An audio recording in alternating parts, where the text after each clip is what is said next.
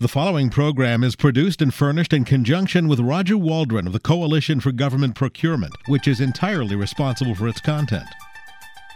Welcome to Off the Shelf with Roger Waldron of the Coalition for Government Procurement. Off the Shelf gives a voice to commercial service and product companies selling in the federal market. Roger speaks to members and government officials about procurement policy trends, innovations, and debates. Off the Shelf on Federal News Radio 1500 AM. Now, your host, Roger Waldron. Today, my guests on Off the Shelf are John Etherton of Etherton and Associates and Tom Sisti, who is Chief Legislative Counsel for SAP.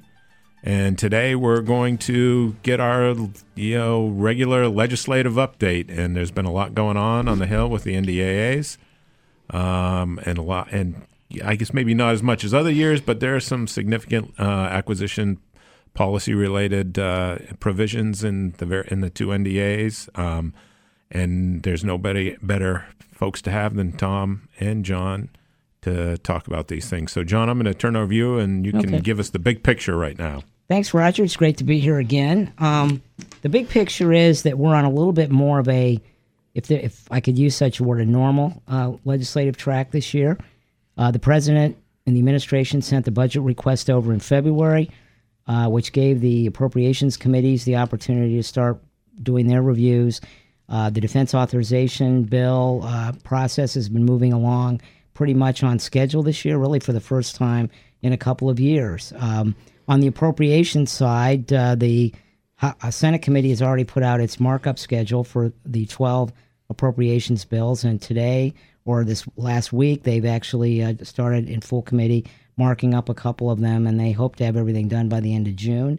And the House similarly is working, the House committee is similarly working on a parallel schedule. And I think it's quite likely that we will have seen most of the or all of the House uh, appropriations bills on and off the floor by the end of uh, uh, July, uh, beginning of the August recess time. And the Senate will wait and see, but they at least, I think, from the committee's perspective, will be prepared to bring the bills up and, and to start engaging. Um, remind people that we have not seen an actual appropriations bill uh, on the Senate side actually taken up on the floor since uh, 2009. So it's about time that we started regular order again and, and allowed for that to take place. Uh, at some point, these things may be grouped together a little bit, but I think uh, uh, we'll see. And now the Senate uh, is just discussing seriously about either cutting the recess out entirely in August or at least curtailing part of it uh, so that we may see some time in August that it would be available at least to the Senate to take the issues up. So on the uh, authorization, defense authorization side, and I would remind the, the listeners Before you get onto that, Yes, so ahead. just I just it's sort of I guess it's a good news story in a certain sense. Mm-hmm. Know, Those are rare these days in terms of sort of back to regular order. Wh- What do you attribute that to? Is it is it because we reached a budget a quote two year budget deal that, that that's the main i think that's the main contributor but i also what i see frankly is a certain will on the part of uh, folks uh, in leadership to just try to see if we can do this. The president was very adamant uh, when he signed the omnibus uh, a couple months ago that he would not sign another one a bill like that that came as one big package with things loaded up and the only way that you can have an alternative process is with some degree of regular order in my view okay. And I think you also saw that manifested down the line through even uh, working with the staffs. You saw that the um, they produced a discussion draft uh, in the House. They started vetting that with uh, stakeholders uh, on the uh, authorization side. Right. Um, used it as a sounding board to get uh, good feedback and adjust their bill as they move forward. So, yeah, and on the authorization side, Right. so get, let's yeah, Yeah, you know, Tom got ahead of us a little bit yeah there, but that's, that's, okay. So, that's fine no, um, it, it's it's good. it's sort of a set of core issues. I think the on the authorization side, um, in the past, there's been you know a delay. We've seen last year, for example. I don't. I think the House and Senate both delayed their markups into June, if I recall correctly. Uh, normally, those things happen in early May. Uh, this year, the uh, House moved right out on schedule. Uh, they've actually had their bill to the floor, gotten it off the floor, a significant number of amendments, but it's done. Uh, the Senate only delayed their markup for a couple weeks, uh, and they finished that up as well. So uh, we're and as Tom pointed out, as far as the acquisition and the policy provisions are concerned, they did continue a past practice, which I personally think is great, where they put a draft bill out for public uh, consumption and comment a few weeks before the markup so that they could get some feedback from uh, different stakeholders before they finalize the language in the markup in early May. So it, it's this this process is working. I think the real question will be when the Senate is able to take its bill up on the floor, and that's a little bit of a negotiation uh, process, but we could see that as early as June. Uh, in which case, the conference could begin, and they could uh, have the bill finished up, uh, perhaps even before the end of the fiscal year. Although I think wow. that's probably a little little optimistic. Yeah. So Tom, just you know the the I, I agree with John, and I think you agree as well that the the practice of putting out a draft bill for public comment is a it's a very positive thing and it's. You know, provides just folks generally to think about the provisions, provide some feedback. Um, you know, so what you know, and they've been doing this for a while. What sort of prompted you know this approach? Because it is different than I guess what we've seen in the past. Uh, well, I can't speak to all of the the drivers. I think some of it was the fact that uh, there was an intent to do real reform. Um, when you look at some of the issues that are covered, uh, addressing the management structure, organizational structure of DoD, those are big, big issues. Um, last Congress, remember, we were talking about electronic commerce. I'm sure mm-hmm, we'll talk yes. about it again today.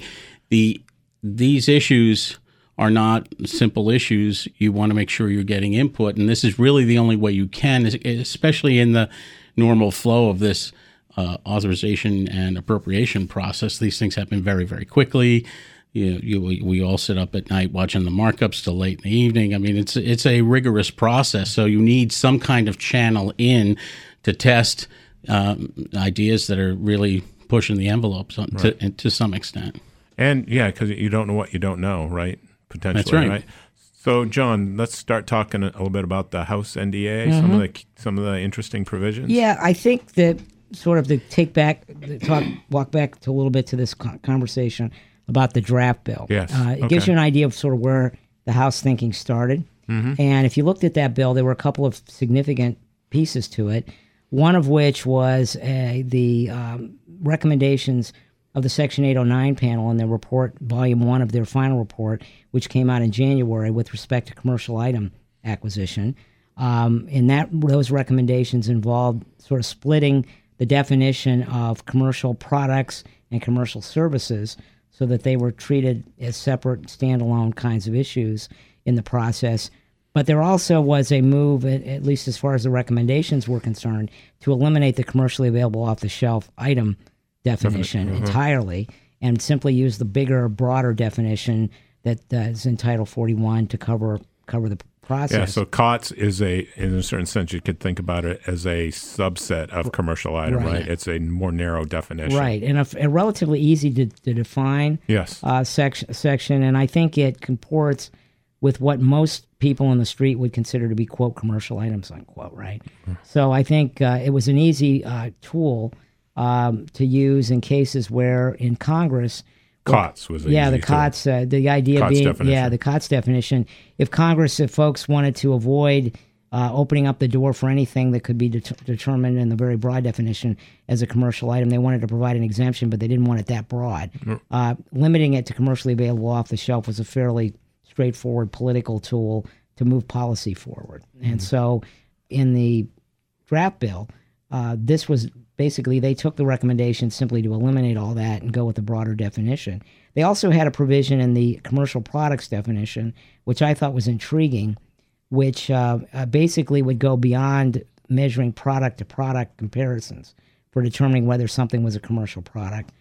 Uh, it, in fact, what it would do is basically look at the process by which the product was created. So, in other words, if you had a, a company that had a specification based business, where they would build something to specifications, and these would all be unique products. Right. Um, something pr- produced through that process, as long as it was the same process available in the general public, would be considered a commercial item. Because uh, that's a commercial practice. It was a commercial right. practice, yeah. right? But that was that was really taking it a, a, step further than what the current definition would allow. So all this was in the in the in the draft bill, and I think that frankly, when they saw the implications of eliminating COTS uh, they saw the implications of some of the uh, more, I guess, uh, progressive or whatever you want to call it recommendations, things that would really push the envelope. They kind of backed away a little bit. And if you if you look at the language that's in the final version that came out of the committee, uh, it, they essentially abandoned most of that and basically just went opted to go with splitting commercial items and uh, commercial products and services in the definition and picking up that as a conforming change. But the COTS definition and the use of it in the code is still there.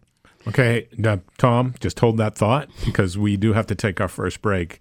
My guests today are John Etherton, the president of Etherton Associates, and Tom Sisti, chief legislative counsel for SAP. And when we come back, we'll continue our discussion of the House NDAA and the commercial item definition and the and the COTS, you know, in the draft, then re, then not making it to the final version.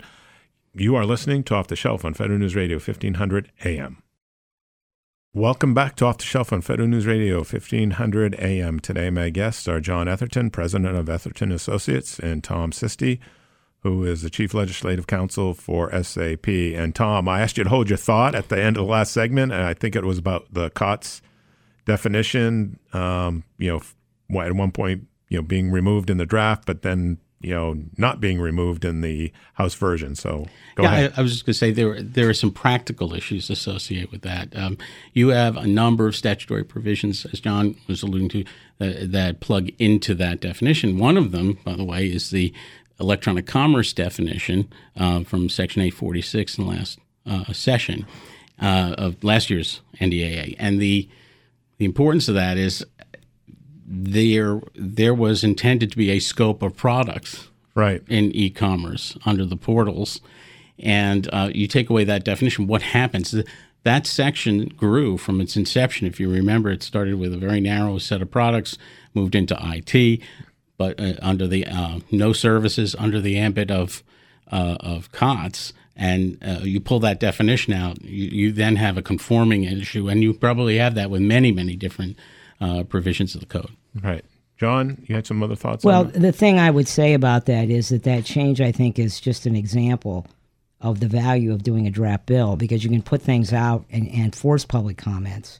I think a lot of the constituencies that had worked in the practical issues with the commercially available within government and right, outside outside of government, of government and both. inside of yeah. government both that uh, really give them, give them, gave them the chance to then provide inputs to the staff and to the members uh, so that they could then take that practical impact and then make adjustments as they went forward.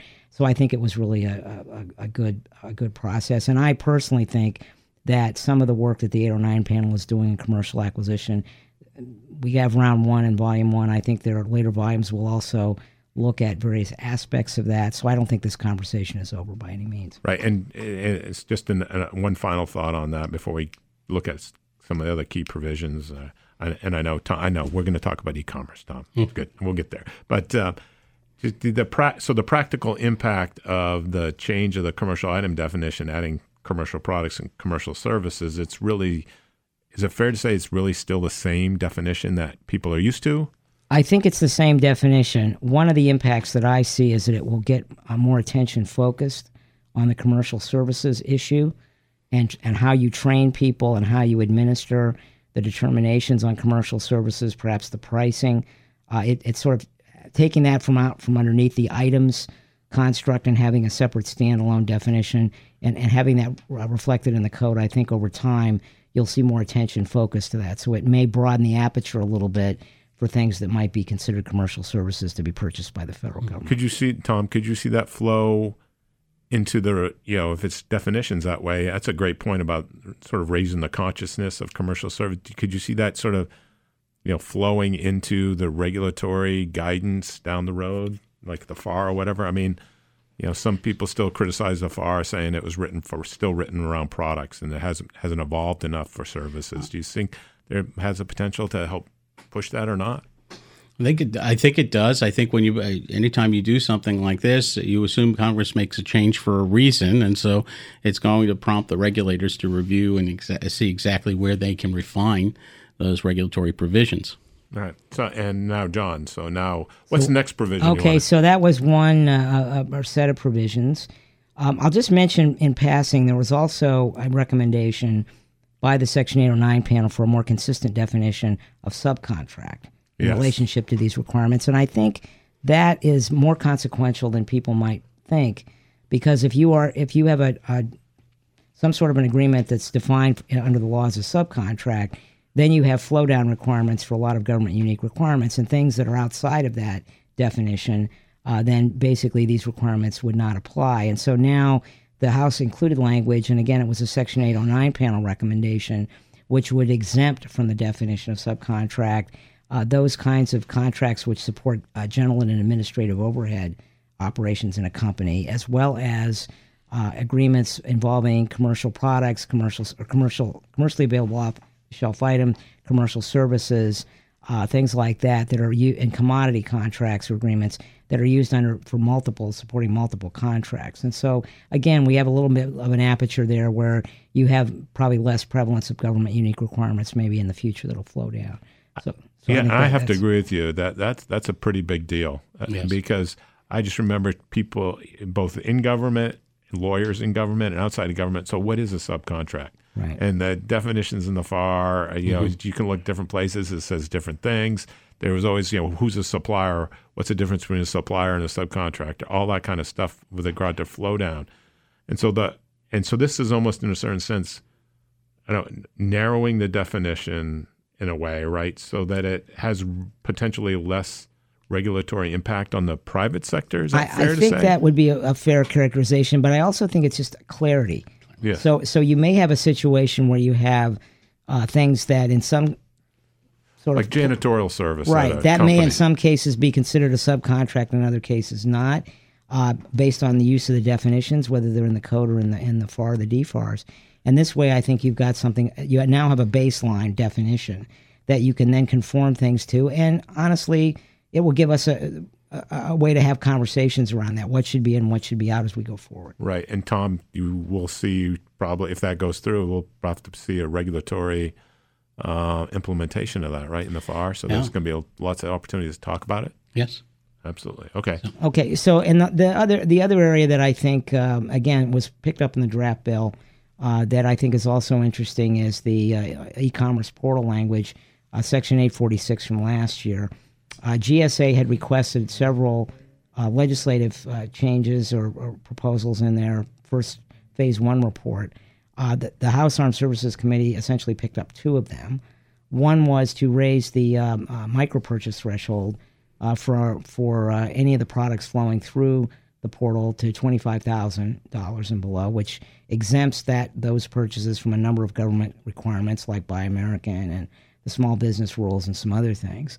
Uh, the other one that they also picked up was the language uh, dealing with the Competition in Contracting Act and how those transactions through the e-commerce portals would be treated uh, to give more flexibility to GSA to come back with a definition and an approach which would honor the spirit of full and open competition, but not necessarily a way that they would have to meet all the definitional requirements that currently are in that law.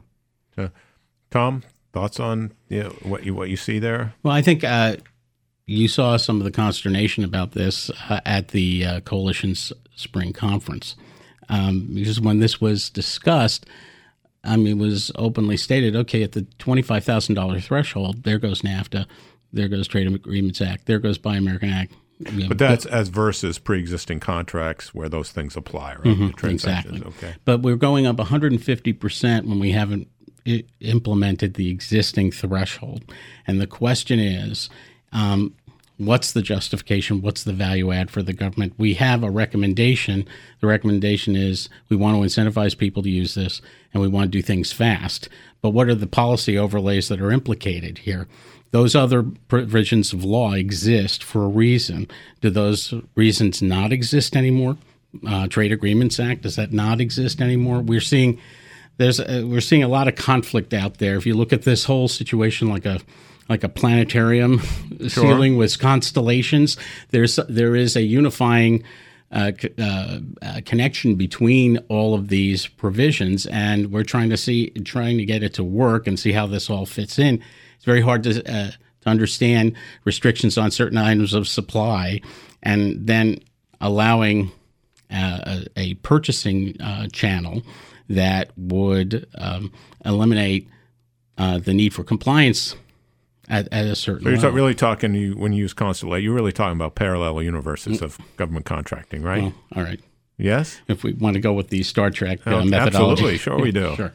Absolutely, you've you know different timelines, all that good stuff, right? So, um, and and it's and when you when you stop and, and think, we only got about thirty seconds left in this segment, so just real quickly, the policy implications or what the statement about what's important or not important um, really hasn't been fully vetted yet, has it? that okay? Uh, no, and that's the the issue. Um, you, you, the recommendations out there. It's been picked up in in one of the bills, but we really don't have the policy rationale for it yet. Right.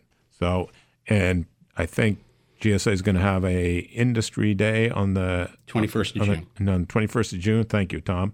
Um, to talk about the next, you know, the next iteration and what should or shouldn't apply and all that good stuff, and get some industry feedback on their current ideas and their current plan. So, yes, Tom. But quick. that's but that's the point. If if you're still in the solicitation of feedback phase, maybe you should pull back on the recommendation. Maybe it's premature. Right. Thanks. My, uh, and we're going to take our break right now, and when we come back, we'll continue our discussion on the on the policy provisions in the House NDA. At some point, we have to switch maybe a little bit to what's going on in the Senate side. Mm-hmm. You know, we got to get equal time, right, Tom? Yes. So. Uh, my guests today are John Etherton, president of Etherton and Associates, and Tom Sisti, who's chief legislative counsel for SAP. And you're listening to Off the Shelf on Federal News Radio, 1500 AM. Welcome back to Off the Shelf on Federal News Radio, 1500 AM. Today, my guests are John Etherton, president of Etherton and Associates, and Tom Sisti, chief legislative counsel for SAP. And we're talking about uh, the uh, uh, acquisition policy sort of provisions, recommendations, thoughts coming out of Congress and the House NDAA and a little, a little bit in the Senate NDA as well. Um, last segment, we were we were finishing up talking about the e-commerce platform, and I have sort of two follow-up questions, um, Tom. And, and, number one, I think one of the things or the questions about the increase in the micro purchase threshold, it is, as John rightly pointed out, it waives a bunch of different provisions for those transactions as versus a pre-existing contract that, you know, where those compliance like BAA or trade agreements act do apply. I think one of the things that stakeholders are scratching their heads about a little bit is – they don't really talk about, they just want to raise the MPT without really explaining in the report what laws are waived and why they're choosing to waive them. Is that a, is well, that what you're hearing right. out there? I, I think that's right. If, if you have to look at what plugs into the MPT and then say, okay, trade agreements act. You want to waive this? Why? Um, Buy American, you want to waive this? Why? I think that's really what we're talking about is not opposition to to elevating it necessarily, but elevate it as a, as uh, the output of a rational decision making process. Right. You can't make a really good rational, to your point, a rational decision unless you get all the information necessary or that you think is necessary or to help you make an informed decision. And right. it really ha- there hasn't ta- that hasn't really taken place. Well, yet. that's going to take place in June all right, we're supposed to have another industry day, and then we're going to have comments filed and everything else. Well, you know, you're flying and building the plane at the same time in a way. Yeah, and and John, you know the the the last thing on the on the e-commerce platform is this idea that G, that GSA in a certain sense is going to be providing a definition for. Well, competition. Yeah, competition. How's that? How's this going to well, work? Well, it, it, really isn't a definition. It's new procedures. Okay. Uh, it basically gives them the authority. Those procedures could define what competition is, though, right? At least, in, at least in the from case, of, yeah, for, from the e-commerce portal perspective. But what it does is it basically allows them to begin using these new procedures, whatever they might be, uh, if they, if they meet a, meet certain standards, and also if they have provided to Congress prior to actually starting down the road and using these standards, at least 30 days before they do, to give them a report exactly what they're doing and why. Right. So, so it is a grant of authority, but there is a condition on it that they have to provide a report to Congress. And you know, he stopped and thinking about. I'm putting my lawyer's hat on for a second. Competition is defined, and what impacts competition in many ways are many different things. That includes wa- waiving different requirements. Mm-hmm. So, you know, competition, you know, uh, in a or what's eligible to be purchased in a so is comp- potentially competitive under one scenario could be more expansive than you, than under another scenario. That COTS definition is a good example. That's more narrow than the commercial item definition. Right. So the scope of the competition, just in the same way, Trade Agreements Act application or Buy American Act application impacts the competition as well. So one could argue that are they going to think about that's another reason to think about all those things as part of this discussion. I, I think that when you consider since 1984 the enactment of the Competition Contracting Act, full and open competition has been basically like Leviticus in the procurement world. Um, when you're talking about adjusting that standard, again, should be a thoughtful process. It would be nice if if the process involves stakeholders in the community so that they uh, could understand the breadth of, of what they're doing before they report to Congress. Well, I think as, as you mentioned, Tom, there's a June 21st Industry Day, and I think it probably will be the first of several industry days they have. So, to GSA's credit, I think they're thinking about getting Absolutely. some industry uh, input. Um, Well, I and I would also just add, this is the first round Right. in the authorization process. yes. We have a bill that's now been produced through the House of Representatives. There'll be a parallel bill produced through the Senate. May or may not have these provisions in it, or they'll be in a different form if they are in it. Uh, then we'll all have some time over the next couple of months, at least, to have conversations with the folks, the decision makers on the committees, before things are reconciled and the bill becomes law. So th- this A lot more to come. a lot more to More come. to right. Right. So on, on that note, let's talk a little bit. Um, if you there's a couple or one other provision you really think is interesting, Yeah, I- I people think- should be aware of in I think House. that people need to be aware, and, and again, uh, be interesting to see to, to what extent the Senate and their process picks this up. But there, there have been has been an increasing concern about supply chain uh, risk, supply chain reliability, security. Uh, a lot of discussion in the IT and communication space with ZTE and Huawei and, and different uh, requirements that are being imposed now in the acquisition process. We saw it last year with the Kaspersky Labs uh, uh, and, uh, cyber uh, thing. So I- think that th- this is growing, I think, and, and there's been a greater concern in general about the security of sources, security of supplies. Uh, you start with that, and you look at some of the, the for example, Section seven seven eight seven three rather in the House bill, which talks about the you know prohibitions on overseas purchases of certain categories of magnets and tungsten penetrators and things like that. So I think this is this is a sort of a conversation that is going to start linking up different concerns, some in the administration, some in different parts of the Congress, some maybe some in industry. Uh, about uh, you know the various reliability, foreign influence, and that sort of thing on the supply chain, especially in defense. Um, and I think this is going to be a growing a growing set of issues. My understanding is that the um, the uh, Committee on uh, Foreign Investment in the United States, the reforms, that that language is, is probably going. That's like CFIUS, right? That's CFIUS language, right, That it'll be there'll be that language will be in the Senate version of the Defense Authorization Bill. It's not in the House, so we're going to have a number of things like that. I think that are sort of merging together as, as sort of a general anxiety or general concern that, that will manifest itself in all these different ways. I think that's going to be a bigger factor in a lot of the conversations on acquisition and policy oh, this year and next year, especially. Right. And why why now? What you know, this, I think it's been bubbling around for a while. Why, why has it sort of come to the surface? Is to use cliches. I, I think, in, in my opinion, and Tom can certainly let us know what he thinks, but I think people were a little bit surprised at the degree to which different products are embedded in other products in the electronics and the software side of things. And I think it, I think it was surprising, and I think so. People are kind of reacting to that now um, with with some concern because I don't don't think they understood the degree to which integration, yeah, that, that these things were interconnected, and so that I think has given a new life to more traditional concerns about uh, domestic sourcing and things like that. I think this all becomes part of the same conversation in some people's minds.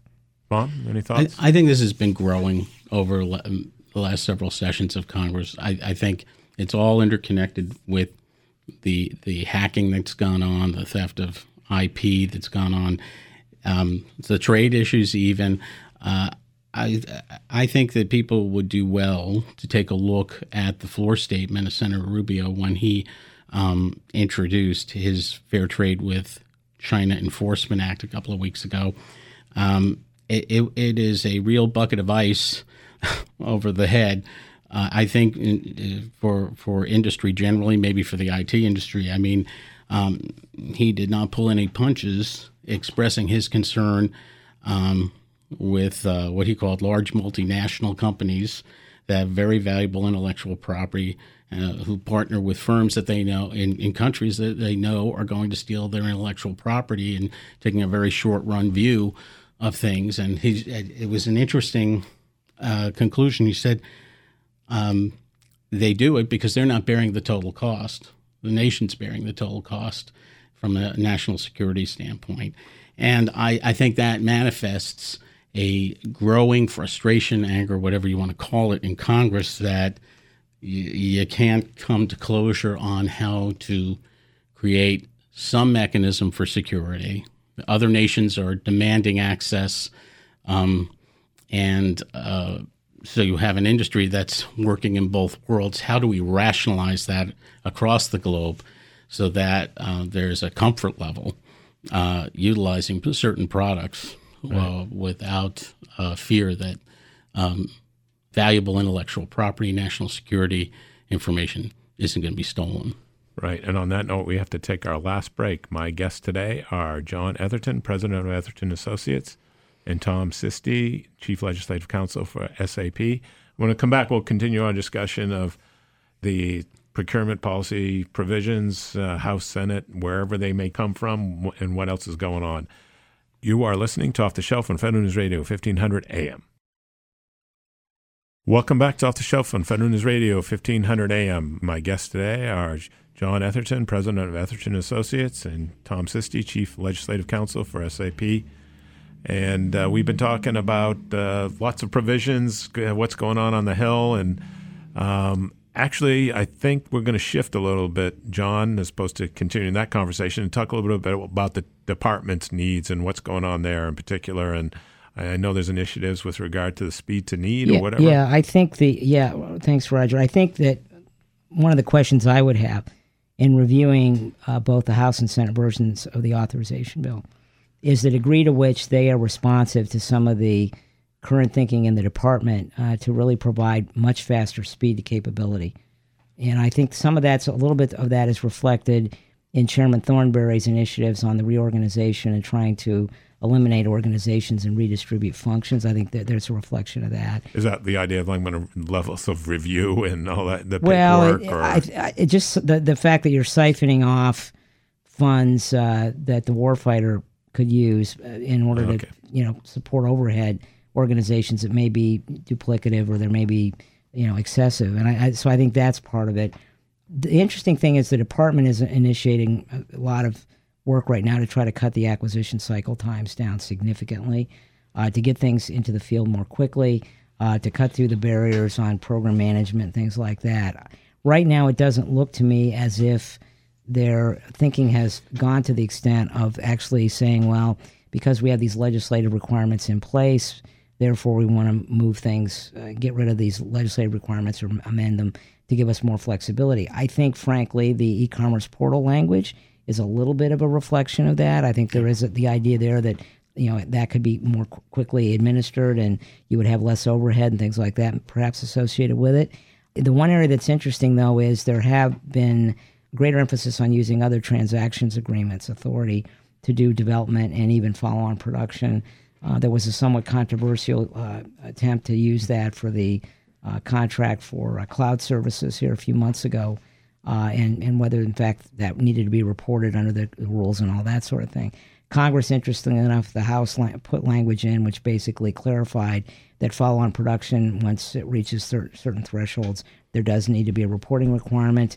But not a whole lot of that is reflected. I, I really think that what we'll see is next year uh, as people have had a chance to work with some of these new concepts, uh, we will see probably a number of legislative proposals coming out of the department, which will specifically focus on how to streamline the process.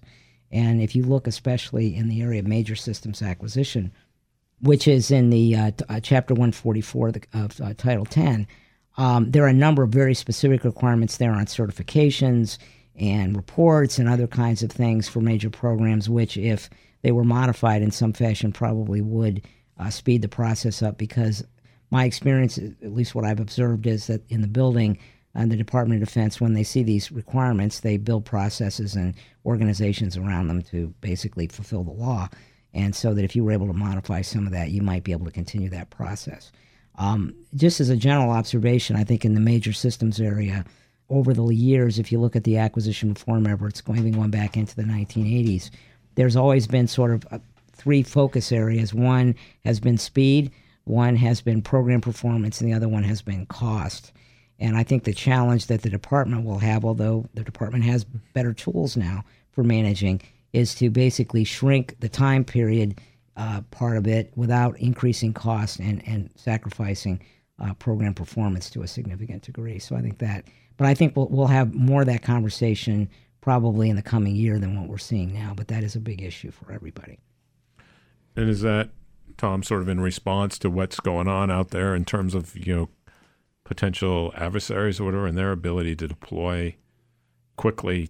It's what we see potential adversaries you know churning out versus you know the how long it takes for us to do well, it. Well, I mean, we've talked about this on other shows. The key component of national security is uh, the nation maintaining its technology gap above uh, potential foes. So uh, you do that by innovating and fielding uh, faster. The one who fields faster wins.